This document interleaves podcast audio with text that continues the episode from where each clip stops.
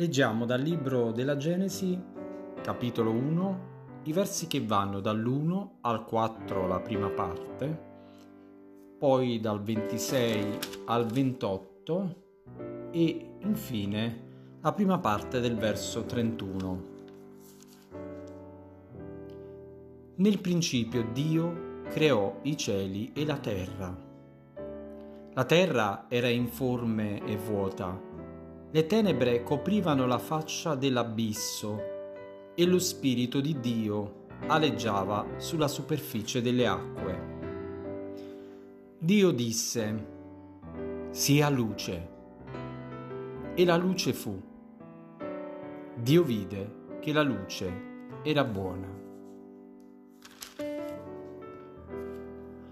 Poi Dio disse, facciamo l'uomo a nostra immagine conforme alla nostra somiglianza, e abbiano dominio sui pesci del mare, sugli uccelli del cielo, sul bestiame, su tutta la terra e su tutti i rettili che strisciano sulla terra.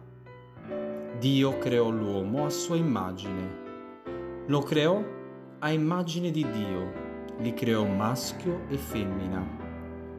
Dio li benedisse e Dio disse loro, siate fecondi e moltiplicatevi, riempite la terra, rendetevela soggetta, dominate sui pesci del mare e sugli uccelli del cielo e sopra ogni animale che si muove sulla terra.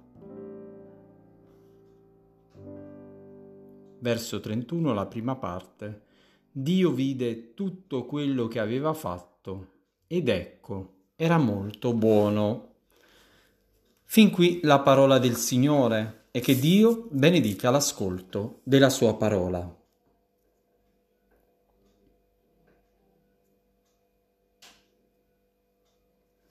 A un certo punto Dio crea. Il termine ebraico Bereshit significa proprio questo, che in un dato momento Dio decide di creare. I primi due capitoli della Genesi non hanno la pretesa di dirci come sono avvenute le cose da un punto di vista storico-scientifico. Vogliono piuttosto portarci a comprendere chi è questo Dio creatore e chi siamo noi, sue creature. Dopo i cieli e la terra il primo elemento ad essere elencato tra le cose create è la luce. Il testo ci dice che la terra era ancora pervasa da uno stato di incompletezza. Le cose c'erano, ma avevano bisogno di essere chiamate per nome ed essere così considerate buone, cioè salutari per la creazione stessa. Quindi Dio comincia a dire, chiama le cose all'esistenza, ne proclama la bontà e tutto avviene secondo il suo ordine non per un progetto accidentale.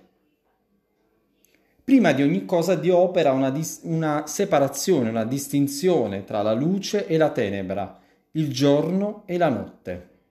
In altre parole possiamo dire che Dio crea le cose in relazione tra loro. È solo grazie a questa distinzione operata da Dio che le cose possono essere e sono. Cosa significa tutto questo? Significa che Dio crea le cose per metterle in relazione. La pace e l'armonia del creato consistono proprio nell'equilibrio che viene a stabilirsi tra queste relazioni. Questo è il volere di Dio creatore, che le cose create siano in equilibrio tra loro. Ed è solo in questo senso che esse possono portare benessere allora possiamo dire che il benessere è nel volere di Dio. Il popolo di Israele però vede scrivere questi testi che fino ad allora erano stati tramandati più o meno in forma orale soltanto durante il periodo dell'esilio babilonese. Siamo tra il VII e il VI secolo a.C., uno dei periodi storici più brutti e bui della storia del popolo ebraico. Essi si trovano costretti a vivere in terra straniera, lontani da quella che era la terra promessa ai padri e succubi di un popolo oppressore. Quel benessere voluto da Dio sin dal principio è stato compromesso da cosa? Dall'abuso commesso prima dal popolo di Israele che non ha applicato il criterio di giustizia per se stesso e poi da quello babilonese che ha forzatamente condotto un gruppo di persone fuori dalla propria terra. L'umanità creata da Dio è stata messa in relazione proprio come tutte le altre cose create. Dio crea l'umanità innanzitutto a sua immagine e somiglianza. Cosa significa questo? Che Dio crea l'umanità prima di tutto in relazione a Lui e poi in rapporto alla natura, desiderando che se ne prendesse cura. Infine mette l'umanità in confronto maschio e femmina, come due alterità del genere umano che sono chiamate a stare l'una di fronte all'altra, in dialogo reciproco. Sapete, il Talmud afferma che l'universo intero è stato creato maschio e femmina, cioè in un rapporto armonico tra questi due poli contrapposti, che sono chiamati a confrontarsi senza desiderare però di prevalere l'uno sull'altra. Le buone relazioni però partono tutte tutte da una principale e fondamentale, che è quella dell'essere umano con Dio. In questo senso l'umanità è stata creata a immagine di Dio, perché il primo confronto che abbiamo nella nostra vita è con Lui, con la sua volontà e desiderio di pace e giustizia. L'essere umano, però, ha pensato di essere Dio e non a sua immagine. Ed è stata proprio questa pretesa che ha rovinato tutto, ogni tipo di relazione. È per questo motivo che i popoli si fanno la guerra, che c'è violenza nel mondo, ogni sorta di abuso contro i più deboli come le donne, i bambini, i fragili della società. Non c'è un giorno, infatti, in cui non si sente parlare di quanto l'essere umano sia autodistruttivo nel mondo che Dio ha creato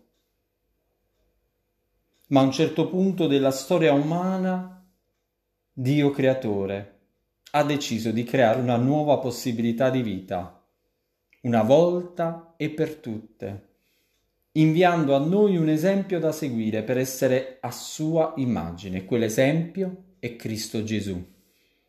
Per quanto riguarda le relazioni umane, l'Apostolo scrive in Filippesi 2, dal verso 1 all'11, se dunque vi è qualche incoraggiamento in Cristo, se vi è qualche conforto d'amore, se vi è qualche comunione di spirito, se vi è qualche tenerezza di affetto e qualche compassione, rendete perfetta la mia gioia, avendo un medesimo pensare, un medesimo amore, essendo di un animo solo e di un unico sentimento.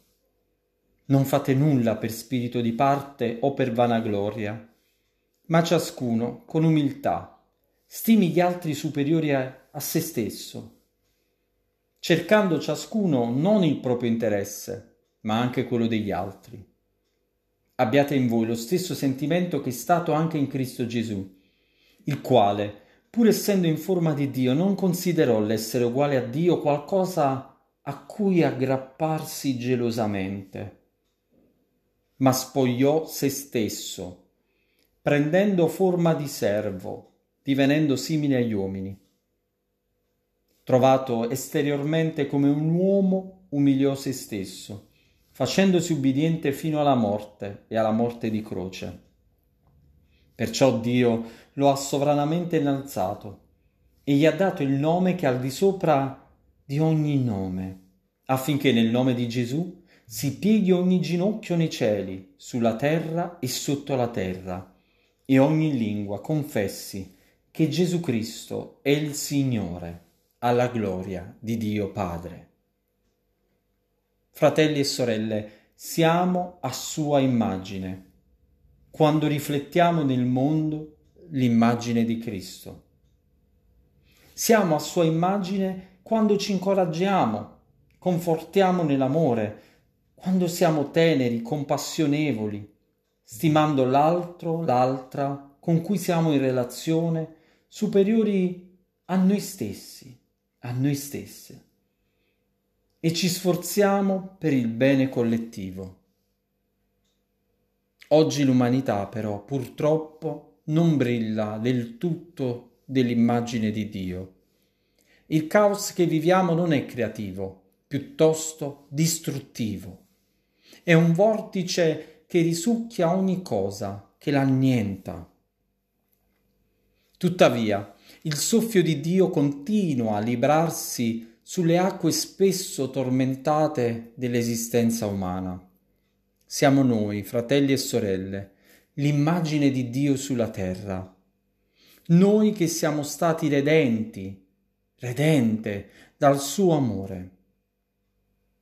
E viviamo soltanto grazie ad esso, noi che abbiamo imparato da Gesù cosa significa amare veramente, che abbiamo ricevuto il perdono e per questo motivo siamo anche disposti, disposte a perdonare. Gesù ci ha insegnato che essere a immagine di Dio significa vivere nell'ubbidienza. Il potere di questo mondo si aggrappa al dominio invece e non è in grado di creare. La smania di potere è apportatrice di morte.